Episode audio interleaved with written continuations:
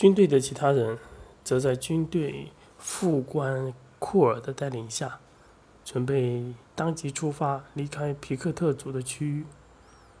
随军队前行而来的车辆，前往日不落帝国的内陆。在一日的路途之下，龙琴、伯西等人到了边缘的爱丁堡，做了简单的停留和休息。为了保证前行速度，军队大部分的人在爱丁堡驻扎，库尔则带着龙琴、诚实继续出发。次日，在库尔的护送下，几人在爱丁堡西部坐上了这贯通整个英格兰铁路的火车。在火车之上，诚实与龙琴见到了许许许许许多多打扮打扮的奇特的人。相对于皮克特族和两国人的保守打扮来说，这种打扮绝对是一种极其开放的装束。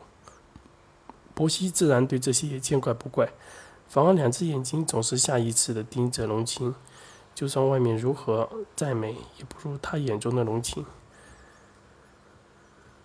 只是在龙琴眼中，却充满了未知的忧虑。在火车不断前行之中，库尔也是极为自豪。他极为自豪地向城市解释着大帝国的历史。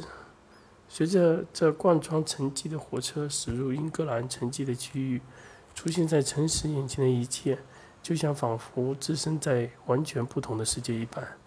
在这里的人显然。显得极为渺渺小。原本以为这可以带动如此多人的火车，已然超乎自己的想象。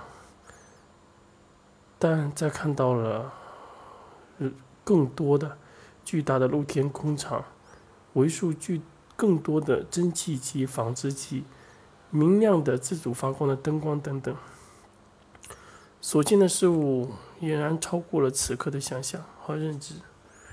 库尔看着城市，龙情惊讶的表情，自然显得更为自豪，向他介绍了英格兰已然是进入第二次工业革命的帝国王朝，脸上尽是洋洋得意的表情，似乎对他来说，整个帝国就象征世界文明的最高端，却使无人敢去质疑如此规模庞大的工厂和设备，它俨然几乎替代了人力。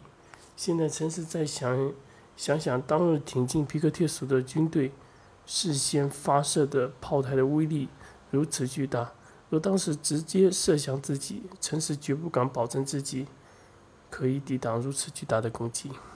毕竟，他只是一个人。